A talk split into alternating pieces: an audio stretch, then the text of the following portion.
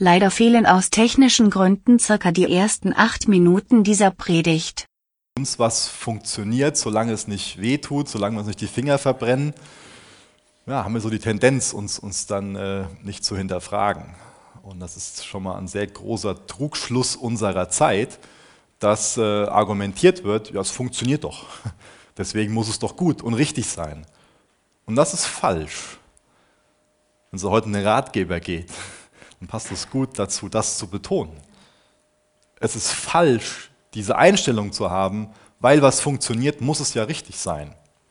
Das stimmt nicht. Jesaja weist also hier auf das Gericht hin.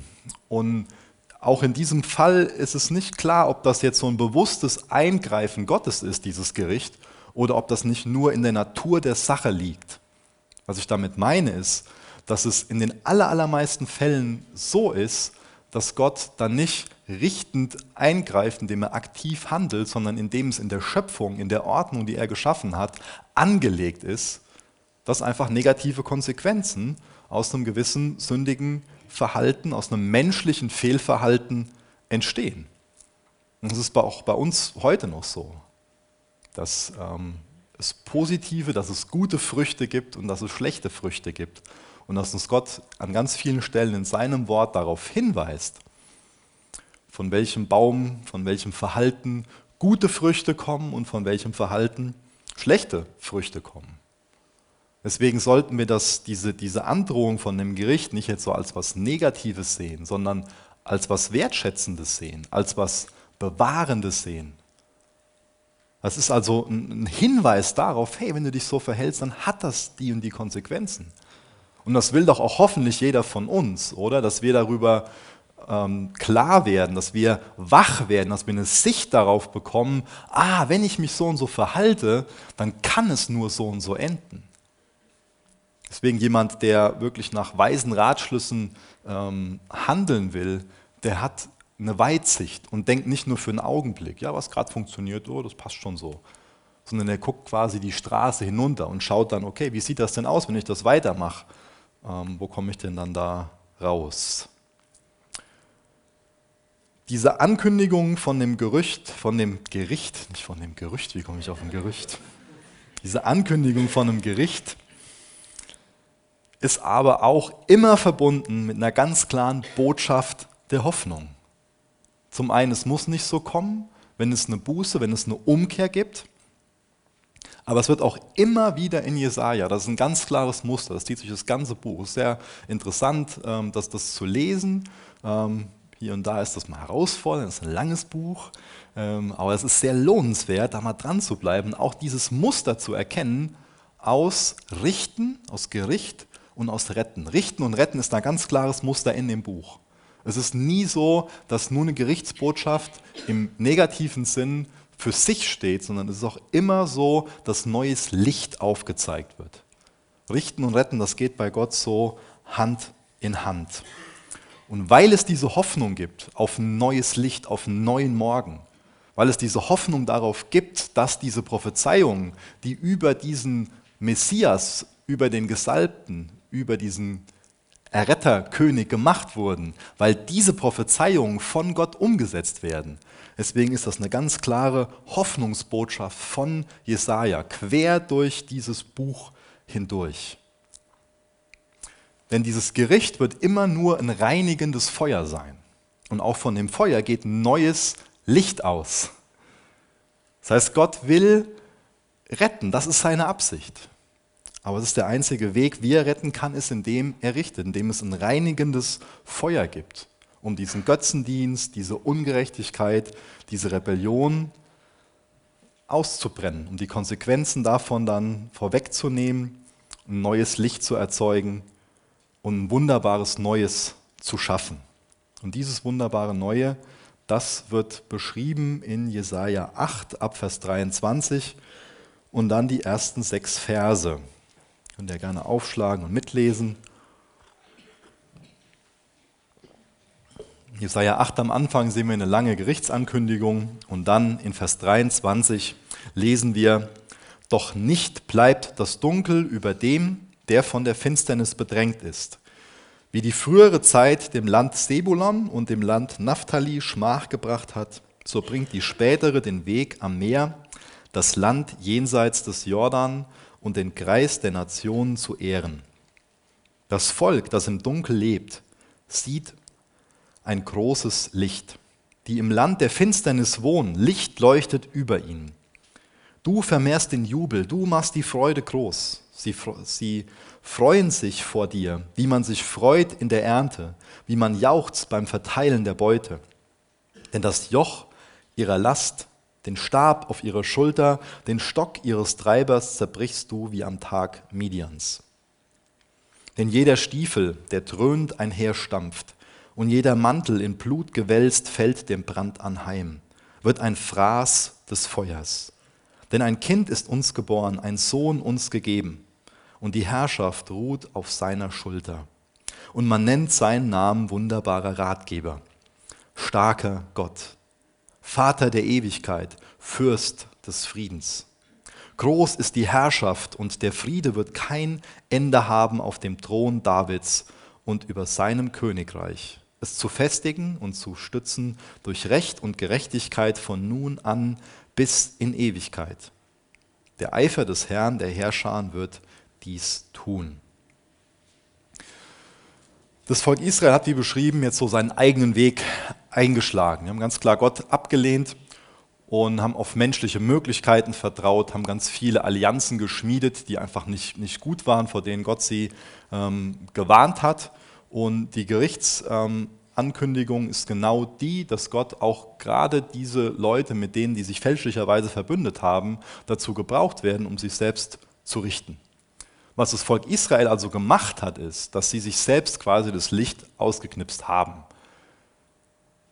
Wenn wir jetzt uns vorher so die Geschichte von dem Volk Israel ansehen, sehen wir ja ganz viel gnädiges Eingreifen Gottes, wo Gott ihnen immer wieder Licht schenkt, wo er ihnen immer wieder aufzeigt, wie nah er ihnen sein will, wo er immer wieder Wunder tut und sie aus der Gefangenschaft von den Ägyptern befreit, durch die Wüste führt. Und parallel zu dieser Treue Gottes, zu diesem rettenden Eingreifen Gottes, sieht man immer diese, diese Rebellion von dem Volk. Sie haben sich selber das Licht ausgemacht. Diese Finsternis, das ist ein Bild für die Gottesferne. Aber jetzt kommt Jesaja mit einer Botschaft der Hoffnung. Denn er sieht weiter, er sieht quasi durch die Finsternis hindurch und sieht dann am Horizont, dass da ein neuer Morgen graut, dass da ein Lichtschimmer ist. Er erinnert sich dann daran, wird von Gott daran erinnert, dass er seine Versprechen erfüllen wird. Da keimt Hoffnung auf. Und diese Hoffnung, das sollten die Israeliten hören. Wenn wir jetzt die Geschichte kennen, das ist nicht unbedingt die Botschaft, die sie da ähm, gehört haben, die ins Herz ging, die eine Lebensveränderung bei ihnen ähm, erzeugt hat, sondern sie sind weiterhin eigensinnig geblieben, mussten dieses Gericht, mussten dieses Exil mit den Babyloniern, den ähm, Assyriern dann ähm, erfahren, erleben. Und diese assyrischen Eroberungen, die haben angefangen, diese Plünderungen, die haben angefangen in dem Stammesgebiet von Sebulon und Naphtali. Haben wir eben in Vers 26 dann auch gelesen, dass es Gott verspricht, dass er genau dort bei den Menschen, die zuallererst also unter diesen Assyrern und den Plünderungen ähm, gelitten haben, dass da auch wieder die Hoffnung anfangen wird. Das ist also eine herrliche Wende, die da beschrieben wird von Jesaja. Aber wie wird diese große Wende, wie wird die stattfinden? Wodurch wird da ein neuer Morgen anfangen, ein neues Licht, eine neue Hoffnung keimen? Da wird jetzt zum dritten Mal im Buch ähm, Jesaja dann so ein Kind erwähnt. Wer ist denn dieses Kind, was da gegeben wird, was geboren wird, wie wir gelesen haben? Haben wir uns die Titel durchgelesen. Wenn wir uns die Titel durchlesen, dann wird uns, denke ich, klar, wenn er zum Beispiel als mächtiger Gott bezeichnet wird, so ist nicht irgendwie ein König damals von Israel bezeichnet worden. Ähm, letzten Mal habe ich ja schon erklärt, wie äh, sorgfältig die mit dem Titel Gott umgegangen sind. Ja? Das Volk Israel hat niemand anderen als Gott bezeichnet. Das heißt, hier wird jemand beschrieben, der auf der einen Seite sehr menschlich beschrieben wird, auf der anderen Seite aber sehr göttlich beschrieben wird. Hier wird das Eingreifen Gottes beschrieben. Dieses Kind wird als mächtiger Gott beschrieben. Hier kann es sich nicht nur einfach um, um irgendeinen großen Politiker oder irgendeinen großen Heerführer handeln, der einfach sehr befähigt ist, einen besonders gesalbten Menschen, der dann aufsteht und nur in einem politischen Sinn das Volk befreit und aus dem Exil zurückführt oder was man sich sonst für ein Szenario so ähm, ausdenken könnte. Hier wird die Hoffnung genährt, dass Gott eingreift. Hier handelt es sich nicht einfach nur um um besonders befähigten Menschen, sondern es handelt sich hier eindeutig darum, dass das Volk an den versprochenen Messias erinnert wird. Der wird für eine Art Frieden, für eine Art Hoffnung, für eine Art Gerechtigkeit sorgen, die all das übersteigt, was ein Mensch irgendwo imstande ist zu leisten meine, auch in unserem Land gibt es ja ähm, gewisse politische Veränderungen und, und große Diskussionen und ähm, man hört viel zu dem, was, was Menschen da für, für Hoffnungen setzen in Bezug auf einzelne Menschen. Und wenn ich mir solche Texte durchlese, dann ähm, werde ich immer wieder daran erinnert, wo, wo ist denn meine Hoffnung drauf? Wenn ich meine Hoffnung irgendwie auf Politiker setze, dann wird die enttäuscht werden. Für, für den Frieden, für die Gerechtigkeit, für diese wunderbare Herrschaft, die hier beschrieben wird, kann nur Gott allein sorgen. Das können wir nicht als Menschen machen. Das muss Gott gewirkt sein. Dazu sind wir als Menschen nicht in der Lage. Dieser Hoffnungsschimmer, der da aufkeimt, der hat nur eine Quelle und die ist Jesus Christus, der verheißene Messias. Es gibt keine andere Lichtquelle, die für dieses Licht, für diese Gerechtigkeit, für, dieses, für diese vollkommene, gerechte Herrschaft sorgen kann. Das ist jetzt schon einige Monate her, da haben wir uns Matthäus 4 angesehen, Vers 13 und 16. Und da wird beschrieben, wo Jesus seinen Dienst angefangen hat.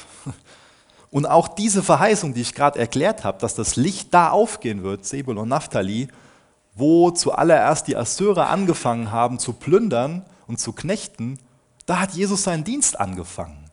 Auch diesen Ratschluss Gottes, auch diese Prophetie wurde erfüllt. Denn Jesus ist der Messias. All das, was da in Jesaja vorhergesagt ist, hunderte Jahre vorher, was für ein Wunder, wird da erfüllt. Alles historische Tatsachen. Und das zeigt doch die Gnade Gottes.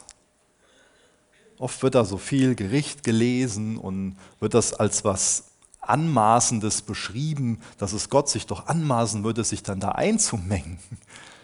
Aber es wird vergessen, es wird, wird überlesen, wie Richten und Retten Hand in Hand gehen, wie es die Gnade Gottes ist der obwohl immer wieder die Rebellion von dem Mensch ausgeht, obwohl immer wieder die Ablehnung vom Mensch ausgeht, doch immer wieder bereit ist, rettend einzugreifen.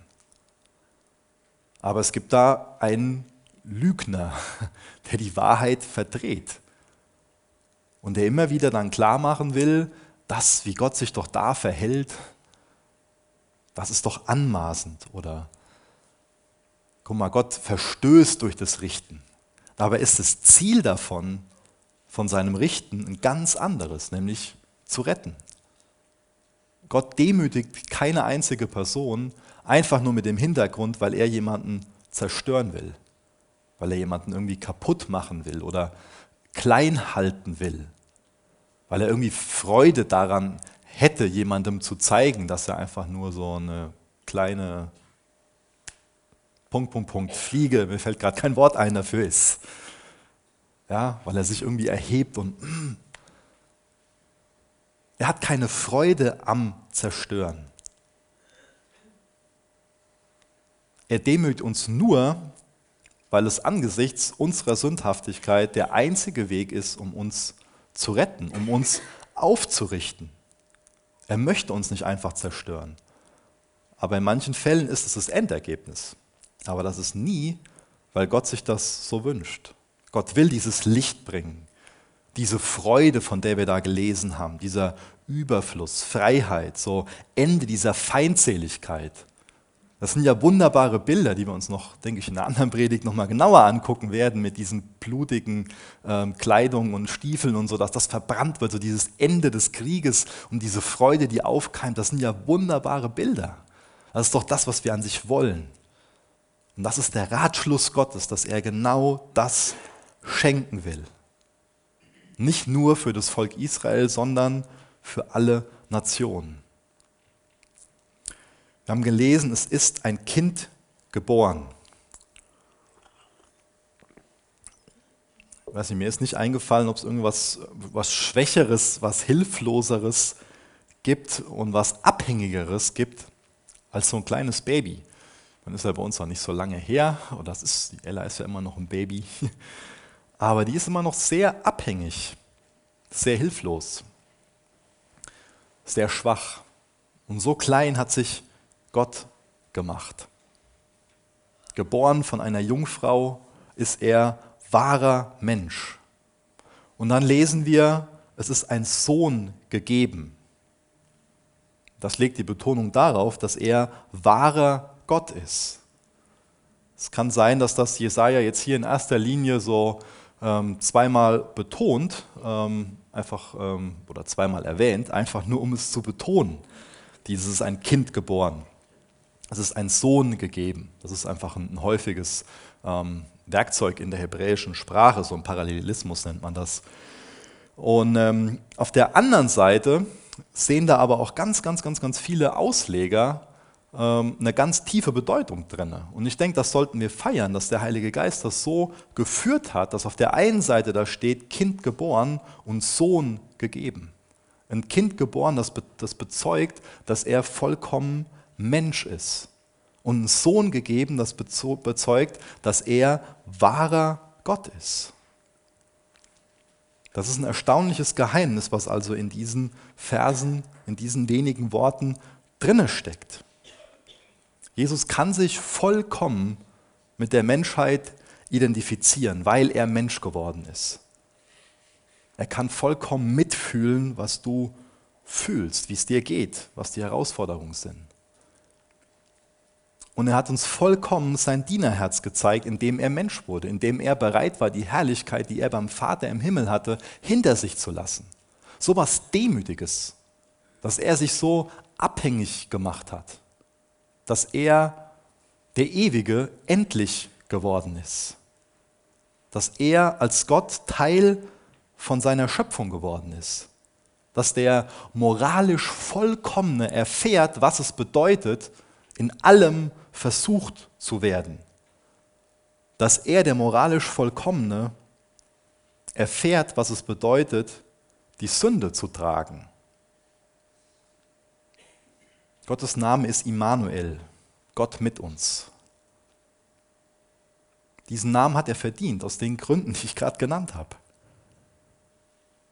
Aber wenn er nicht vollkommen Mensch wäre, dann könnte er nicht die Stelle von uns sündigen Menschen einnehmen. Dann könnte er nicht die Strafe auf sich nehmen, die wir Menschen verdient haben. Aber wenn er nicht ganz Gott wäre, dann wäre auch sein Opfer unzureichend. Wenn er nicht ganz Gott und Mensch ist, dann verlieren wir uns als Menschen hoffnungslos in Sünde. Also wir brauchen ein perfektes, ein unendliches Wesen, um für unsere Sünde eine perfekte und eine unendliche Sühne zu bringen. Wir brauchen Immanuel, Gott mit uns. Das ist das, was du und ich brauchen.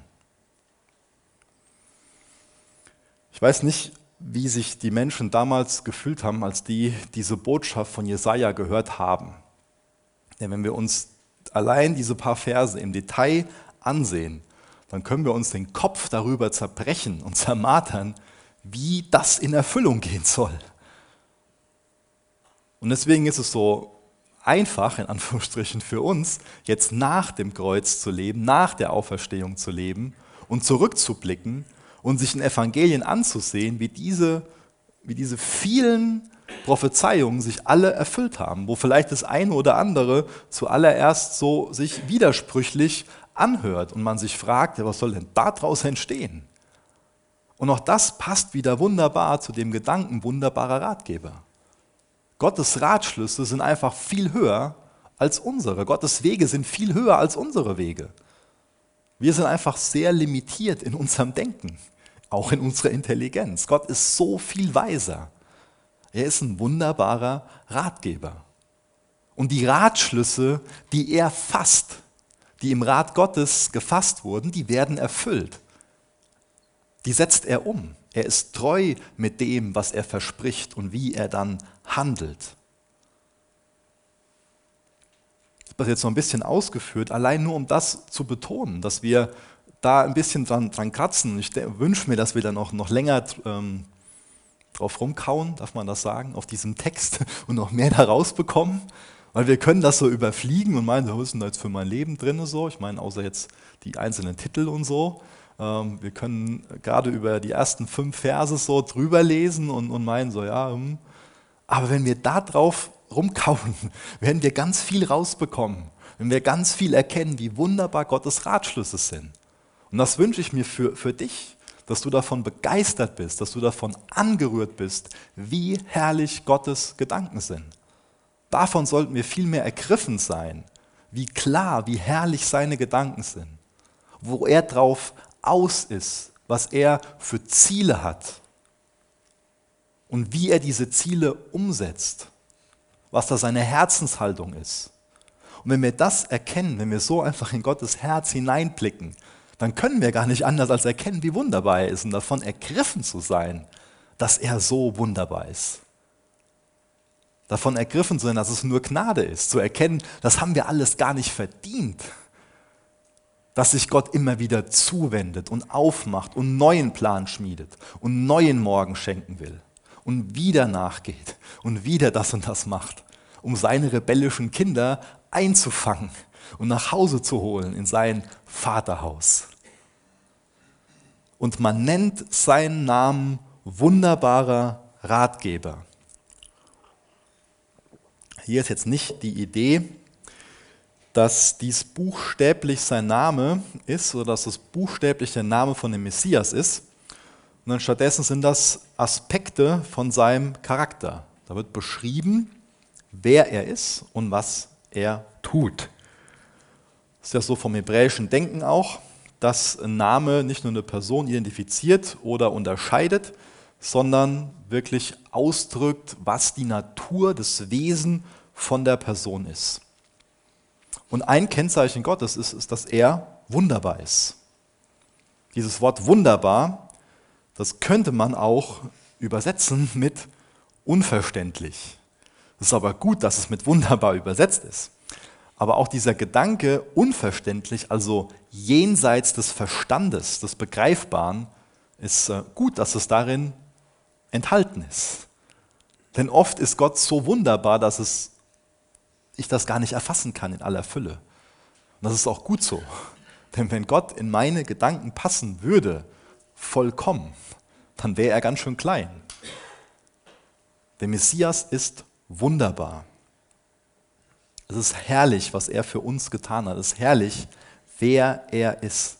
Das kann uns an sich nur mit Bewunderung erfüllen. Ich bin von einem überzeugt, dass wir Jesus nie wirklich sehen können, ihn wirklich kennen und uns langweilen über ihn. Wir können uns nicht über den wirklichen Jesus in Bezug auf den wirklichen Jesus langweilen, ihn uninteressant finden. Das kann uns nur mit Bewunderung erfüllen, wer er ist. Der Saul, der hat sich dadurch ausgezeichnet, dass er ein Kopf größer war als alle anderen Menschen. Und Jesus zeichnet sich dadurch aus, dass sein Charakter und dass seine Taten und seine Weisheit alles überragt. Ist dir das bewusst, dass Jesus, Jesu Charakter, seine Weisheit, dass das alles überragt. Ist dir Jesus wirklich wunderbar? Geht dir das Herz auf, wenn du das liest? Wunderbarer Ratgeber. Und sagst du, ja, Jesus ist so ein wunderbarer Ratgeber. Von dem lasse ich mir so gerne raten. Das ist keine Einmischung in mein Leben, wo ich irgendwie meine, so, ah, sondern wo man wertschätzend ist und sagt, das sind, deine Worte sind herrlich für mich, die sind wunderbar für mich, danach will ich leben. Danke, dass du mir das sagst. Ist dir Jesus so wunderbar, so kostbar? Sein Name war immer wunderbar, sein Name ist wunderbar und sein Name wird auch in Zukunft wunderbar sein. Er ist treu, er wird sich dann nicht verändern, er bleibt der Wunderbare. Und der Messias, Jesus, ist unser Ratgeber. Jesus ist der eine, der wirklich geeignet ist, unser Leben zu leiten. Und er sollte die unmittelbare Quelle von uns Christen in Bezug auf Ratschläge, auf Ratgeber sein. Weißt du, dass dir Jesus wirklich eine Perspektive für deine Probleme geben kann? Es ist wirklich der Rat von Jesus, den du für die genauen Umstände, in denen du dich befindest, erhalten willst. Auch in dem Sinne, dass, dass seine Meinung dazu dir das Wichtigste ist, dass du seine Meinung dazu am meisten fürchtest. Er ist wirklich dazu geeignet, uns diese Ratschläge zu geben. Er ist wirklich weise. Er ist unabhängig von menschlichen, oft auch genug parteiischen Ratgebern. Er hat da keine Menschenfurcht. Ihm ist es nicht irgendwie wichtiger, anderen zu gefallen. Er hat wirklich die Fähigkeit, weise Ratschläge zu geben, Pläne zu machen, Wunder Gottes zu offenbaren. Wir brauchen Jesus so als unseren Ratgeber. Es gab mal einen Ratgeber, der die Welt ruiniert hat. Da hat sich Satan als Schlange maskiert und hat der Frau Eva so mit einer übermäßigen Schlauheit geraten, doch von der Frucht des Baumes zu essen. Hat ihr die Hoffnung gegeben, hat ihr gesagt, ja, du kannst doch selbst sein wie Gott. Auch das war ein Ratschlag. Und die Konsequenz von dem Ratschlag ist, dass wir heute nicht mehr im Garten Eden sitzen und Erdbeeren essen, sondern uns jetzt mit viel rumplagen. Ja. Dem Erdbeerenessen ist ein bisschen verniedlichen. Ich glaube, dass äh, uns die, die, die Vorstellung, wie es damals wirklich war, vollkommen fremd ist. Wirklich in der Gegenwart Gottes zu sein und nicht nur, dass ähm, Probleme abwesend sind, sondern dass da ein vollkommener Shalom, ein vollkommener Friede war. Ich glaube, das können wir momentan gar nicht mehr erfassen mit unserem Verstand. Das können wir gar nicht mehr nachvollziehen. Da gab es einen Ratgeber, der verführt hat, der einen falschen Rat gegeben hat. Und dann gab es die Rebellion des Menschen. Es wurde auf diesen Rat gehört. Es wurde dieses Wort mehr geachtet diesem Wort wurde mehr vertraut, diesem Ratgeber wurde mehr vertraut als Gott, den man doch in der Gemeinschaft kannte, mit dem man doch im Garten ganz normal, natürlich gesprochen hat. Und auch das ist wieder keine alte Geschichte, sondern das ist auch wieder ein Thema für uns heute. Um uns herum ist es oft sehr laut. Wir bekommen ganz viele Ratschläge. Oft auch gut gemeinte Ratschläge, die trotzdem schlecht sein können. Und auch Ratschläge, die sehr verführend gemeint sind die sich erstmal schön anhören, die verlockend sind. Wer von uns will nicht Gott sein? Ja? Wer von uns will nicht diese Perspektive hier, hm, dann kannst du so und so sein. Der gleiche Stolz, der dazu verführt hat, diese Frucht zu nehmen und da reinzubeißen, der ist ja in dir und auch in mir. Das ist ja die Last, die wir mit uns rumschleppen. Dass wir anfällig sind auf diesen Ratschlag, der so maskiert kommt, hereinzufallen und nicht die Schlange zu durchblicken. Es gibt da also einen Ratschlag, durch den die Welt gefallen ist und es gibt auch einen Ratschlag von Jesus Christus, von dem Messias, durch den die Welt wieder aus diesem Zustand befreit werden kann. Und Jesus hat den ganzen Preis bezahlt, der allein nur aufgrund von unserer Rebellion, von der Rebellion, von dem Misstrauen von uns Menschen entstanden ist. Die Ablehnung kam nicht von Gott. Das ist mir ganz wichtig, das heute Morgen immer wieder zu betonen, dieses Richten und Retten. Der eine Ratgeber, die Schlange, will uns sagen, ja, die Ablehnung kommt von Gott, der will dich nur retten, der will, äh, der will dich nur richten, der will nur so. so. Aber die Wahrheit ist eine ganz andere, wenn wir die Geschichte wirklich so lesen, wie sie da steht und das erkennen. Gottes Absicht ist das Retten. Und er bezahlt den Preis, den wir normal bezahlen müssten. Die Welt braucht also einen Ratgeber, den Messias, um sie wiederherzustellen. Weiß nicht, wie häufig immer in so einem ähm, normalen Bücherladen seid, aber ich finde es immer wieder heftig, wie viele Ratgeber sich da auf den ähm, Bücherregalen so befinden. Auch in, in christlichen Buchläden, Ehe, Erziehungs, Management, Ratgeber, alles Mögliche. Immer wieder sind diese ganzen Ratgeber auch an den äh, vordersten Plätzen der Bestsellerlisten. Wir Menschen sehnen uns also nach Rat. Keiner will, dass sich irgendwie jemand in sein Leben einmischt, aber wir hungern nach Rat. Niemand soll uns was vorschreiben, aber wir hungern nach Rat. Wir wünschen uns ein gelingendes Leben. Und wir tragen so die untergründige Angst mit uns herum, dass wir am Wesentlichen vorbeileben könnten. Wir haben Angst davor, was zu verpassen.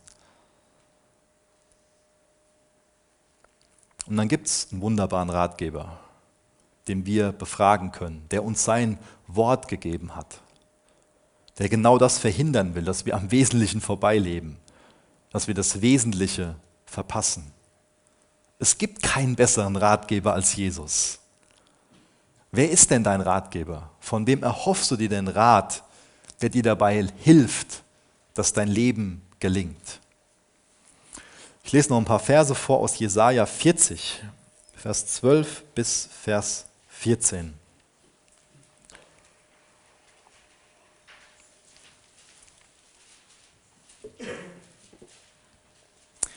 Wer hat die Wasser gemessen mit seiner hohlen Hand um die Himmel abgemessen mit der Spanne. Und wer hat den Staub der Erde mit einem Maß erfasst und die Berge mit der Waage gewogen, die Hügel mit Waagschalen? Wer hat den Geist des Herrn ermessen? Und wer ist der Mann seines Rates, den er unterwiese? Mit wem beriet er sich, dass er ihm Einsicht gegeben und ihn belehrt hätte über den Pfad des Rechts und ihn Erkenntnis gelehrt und ihn über den Weg der Einsicht unterwiesen hätte? Gott braucht keinen Ratgeber. Er braucht keinen Ratschlag. Er weiß, was er tut. Er ist ewig. Er ist allwissend. Er ist allmächtig. Ich meine, äh, gibt es irgendwie bessere, Heraus, äh, bessere Voraussetzungen, bessere Gegebenheiten, um Ratschlag geben zu können, als ähm, allwissend zu sein, auch noch gnädig zu sein, die Liebe zu sein, allmächtig zu sein ich meine, welche Charaktereigenschaften qualifizieren einen eher dazu, wirklich Ratgeber zu sein? Welchen Rat suchst du? Jesus ist allwissend, ewig. Er hat mehr Erfahrung und Wissen als du und ich. Es ist so wichtig, unterscheiden zu können, wo die Stimme herkommt. Ich habe das eben schon, äh, diese zwei Ratgeber schon, schon beschrieben. Sind wir da in der, in der Lage, sind wir fähig, da zu unterscheiden, zu wissen, wo diese Stimmen herkommen? In diesem Wort Ratgeber, da stecken auch die, für, die Worte führen, beraten und herausfordern drin. Jesus ist also nicht einfach nur so ein Tippgeber. Das haben wir ja auch schon mal so in uns, dass wir zu irgendjemandem, dem wir vertrauen, ähm, hingehen und mal einen Tipp bekommen wollen in Bezug auf was. Das ist auch schon mal was Gutes. Aber Ratgeber bezeichnet mehr. Er ist wirklich derjenige, der in der Lage dazu ist, unser Leben zu führen, zu beraten, herauszufordern. Da steckt also auch drin, dass er in der Lage ist, nicht nur Wissen weiterzugeben, sondern wirklich Weisheit weiterzugeben. Wissen und Weisheit, das ist, sind zwei ganz unterschiedliche Kategorien. Ich meine, Wissen, da haben wir alle unheimlich viel ähm, Zugriff drauf. Ähm, die meisten von euch ähm, haben wahrscheinlich das Handy in der Tasche und können schnell Google fragen und das und das und, und fragen Google schon, während ich predige, ob das, ähm, die Fakten richtig waren und was es alles so gibt. Ähm, aber das ist nur Wissen, was wir da abfragen können. Und ich meine, dann zwickt es irgendwo in unserem Körper und dann googeln wir das und dann wissen wir schon besser, was wir haben als der Arzt und dann werden da ganz komische Dinge draus und erwischt, ja, machen, machen viele. Aber Wissen und Weisheit ist was ganz anderes. Nämlich Weisheit kann diese PS, das Wissen wirklich auf die Straße bringen.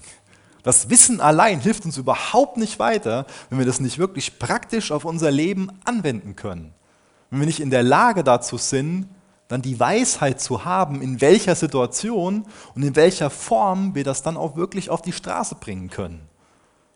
Und das ist das große Kennzeichen Gottes, dass er nicht nur alles Wissen teilt, sogar mehr Wissen als Google hat, sondern dass er auch die Weisheit hat, wie wir das in bestimmten Situationen anwenden können. Und so ein Ratgeber will er uns sein, so ein weiser Ratgeber. Darf Jesus dein Ratgeber sein? Ich denke, in uns gibt es schon mal diese komische Tendenz, dass uns Jesus nur wunderbar sein soll. In diesem Wort wunderbar steckt ja das Wort Wunder drin. Jesus, mach du mal ein nettes Wunder in meinem Leben, greif du mal da ein oder dort ein und dann können wir mal über das Thema Vertrauen reden jetzt ein bisschen plump, wie ich das ausdrücke, das weiß ich, aber vielleicht kann das schon mal unterschwellig sowas sein, was in unserem Herz, in unserem Kopf ist. Jesus, zeig du erstmal, dass du wirklich so und so bist und dann schenke ich dir mein Vertrauen. Aber ich will heute Morgen mal dafür werben, das mal aus einer anderen Richtung anzugehen. Mich ihm zu vertrauen und dieses Bedürfnis zu haben, wirklich mal auf den Knien zu sein und konkret für Situationen um Weisheit zu beten. Und es kann sein, dass wir dann in der Bibel lesen oder in Gedanken durch den Heiligen Geist bekommen und ähm, uns dann relativ sicher darüber sind, was jetzt eigentlich der Schritt ist, den Gott ehren würde, der richtig ist. Und in vielen anderen Fällen wird es auch so sein, dass ähm, jemand aus, aus, unserem Umfeld, der Jesus wirklich liebt, dann auch in unser Leben hineinspricht. Dass wir zu jemandem hingehen, vielleicht in der Chapel Group oder irgendwie gleich in der Coffee Bar oder wann auch immer und man betet dafür und unterhält sich und dann wird Weisheit Gottes gesprochen, die wurzelt in Gottes Wort. Das heißt, Jesus ist auch in dem Sinne unser Ratgeber, dass er auch Geschwister gebraucht, in unser Leben zu reden. Aber auch da müssen wir unterscheiden.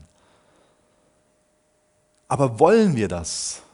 Gibt es da diesen Vertrauensvorschuss von uns, dass wir so auf den Knien sind, ihm dieses Vertrauen entgegenbringen? Ich will das, was, was, du, was du als richtig ansiehst. Ich lehne die Weisheit der Welt ab und ich will das, was du als richtig ansiehst. Und ich glaube, dann ist es viel regelmäßiger so, dass wir dann als Frucht von dem, wenn wir dann im Glaubensgehorsam handeln, auch erkennen, wie wunderbar Jesus ist. Aber wir zäumen das Pferd oft irgendwie von der anderen Seite auf. Erst musst du mal zeigen, wie wunderbar du bist und dann mach ich. Aber wie wäre es denn mal so, damit anzufangen, zu erkennen, dass Jesus ein unerlässlicher Ratgeber ist dass er wirklich ein treuer Ratgeber ist. Dass wir erstmal von ihm hören und im Glaubensgehorsam handeln und dann erfahren, wie wunderbar er ist. Und dann ist es oft so, dass wir nicht erfahren, wie wunderbar er ist, in dem Sinne, dass wir dann ein, ein äh, Leben ohne Konflikte und Herausforderungen und Probleme haben, sondern dass wir ihn sehen als derjenige, der er ist, was viel wichtiger ist, was viel bedeutender ist. Und das wird dann das sein, was uns hoffentlich mit Ehrfurcht und Erstaunen erfüllt. Warum es dann über unsere Lippen kommt und wir erkennen, ja, so wunderbar ist er.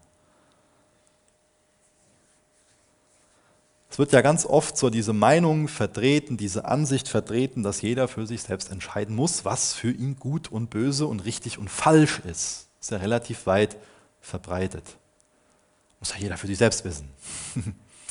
Aber wenn es so ist, dass es absolute moralische Maßstäbe gibt, die es laut der Bibel ganz klar gibt, wenn wir die dann ablehnen, dann ist es genauso, als ob wir uns in unser Auto setzen und auf der Autobahn bei 180 die Augen zumachen. Das Gleiche kommt dabei raus.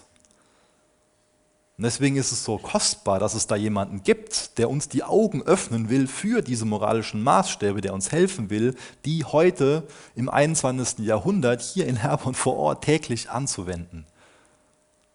Der uns einen Blick geben will für sein Wort, der uns helfen will dabei, das ins Heute, ins Hier und Jetzt, in den Alltag zu übertragen.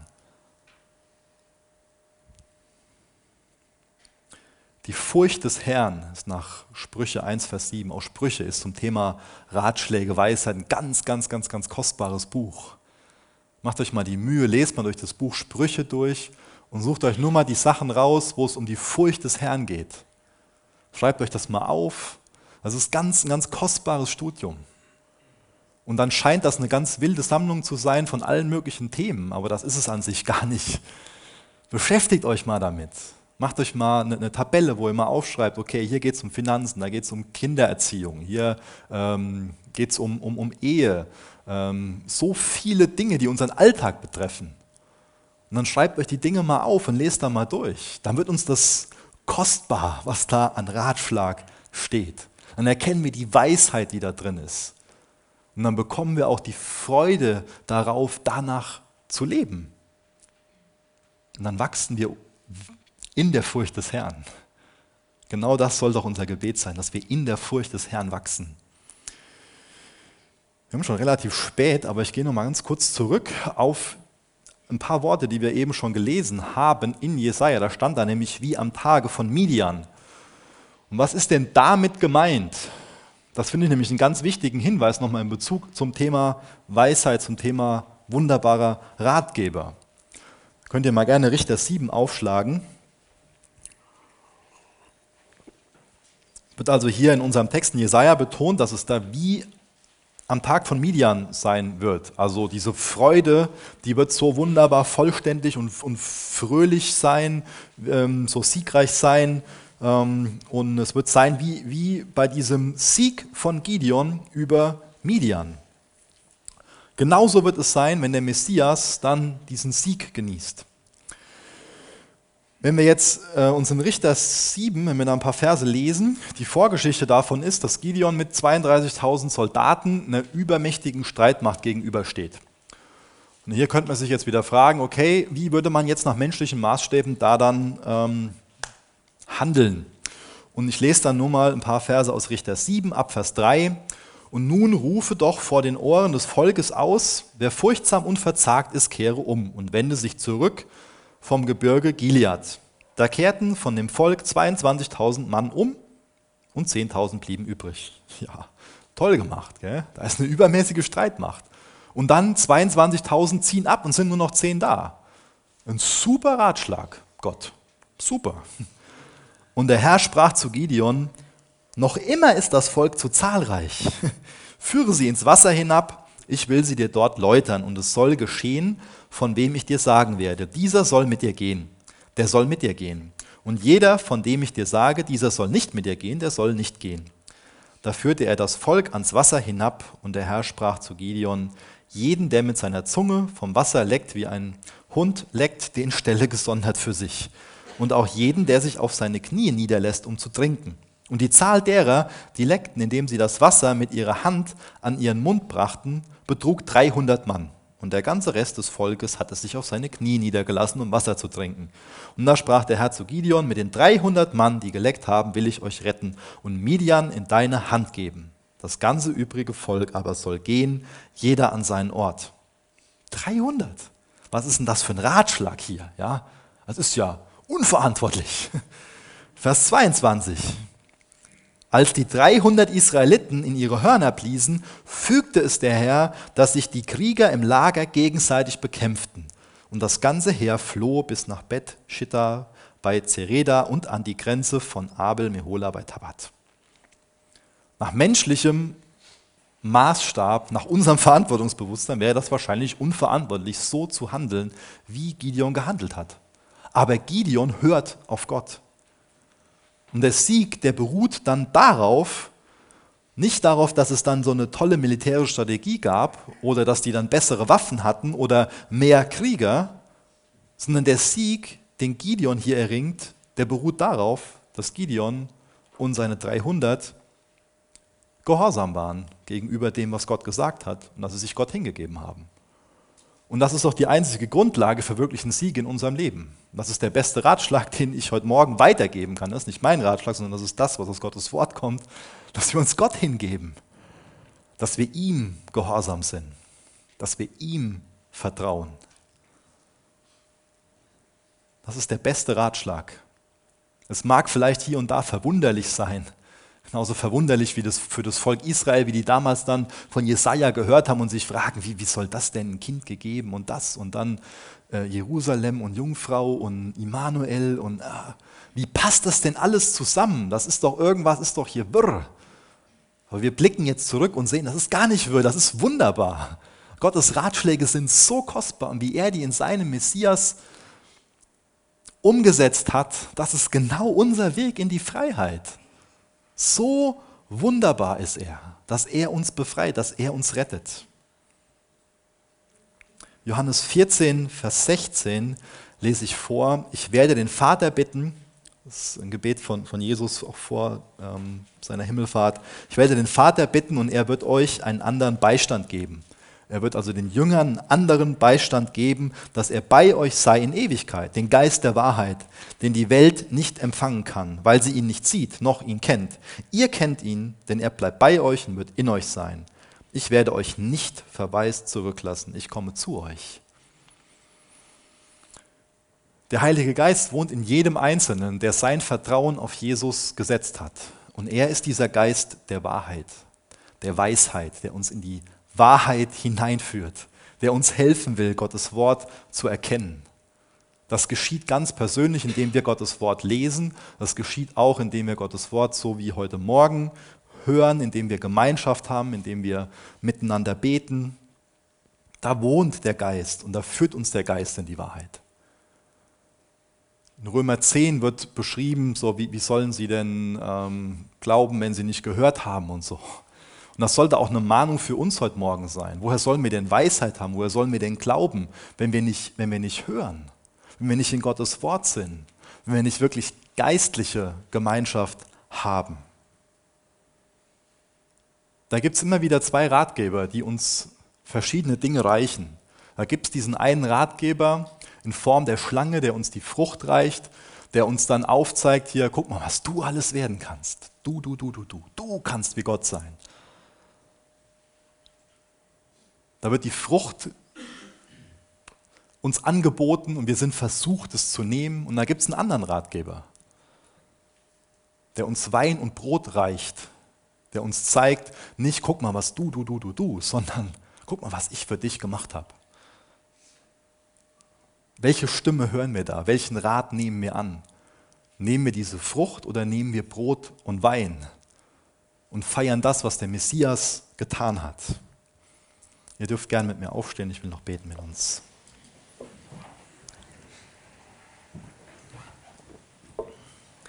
Jesus, ich bitte dich für uns darum, dass du uns offenbarst, dass du uns einen Blick dafür gibst, wo uns die Frucht gereicht wird und wo wir bereitwillig zugreifen. Und ich bitte dich auch darum, dass wir uns immer wieder von dir an deinen Tisch einladen lassen, dass du uns Brot und Wein reichst, dass wir daran denken, was du am Kreuz erfüllt hast, wie du gelitten hast, aber auch, dass du jetzt, nachdem du gestorben bist und am dritten Tag aus den Toten auferstanden bist, zur Rechten des Vaters sitzt und für uns betest. Danke, dass du ein wunderbarer Ratgeber bist. Jesus, ich bitte dich, dass du uns hilfst, dass wir uns hinterfragen, auf welchen Rat wir hören und dass wir erkennen, wie wunderbar du bist, dass wir viel mehr von deinem Rat hören wollen. Jesus, ich bitte dich auch besonders heute Morgen für Menschen, die hier sind, die dich nicht als ihren Retter kennen, die noch nicht diesen, diesen Rat von dir gehört haben, wie sie Heil empfangen können, wie sie Rettung empfangen können. Ich bitte dich für sie, dass du ihnen hilfst, dir zu vertrauen. Jesus, es geht so viel um Vertrauen. Hilf du uns, dass wir wissen, wer vertrauenswürdig ist und dass wir unser ganzes Vertrauen auf dich setzen. Jesus, dein Rat ist so kostbar. Du bist so vertrauenswürdig. Du meinst es so gut mit uns. Danke, dass dein Herz uns so zugewandt ist. Danke, dass deine Ratschläge so wunderbar sind. Amen.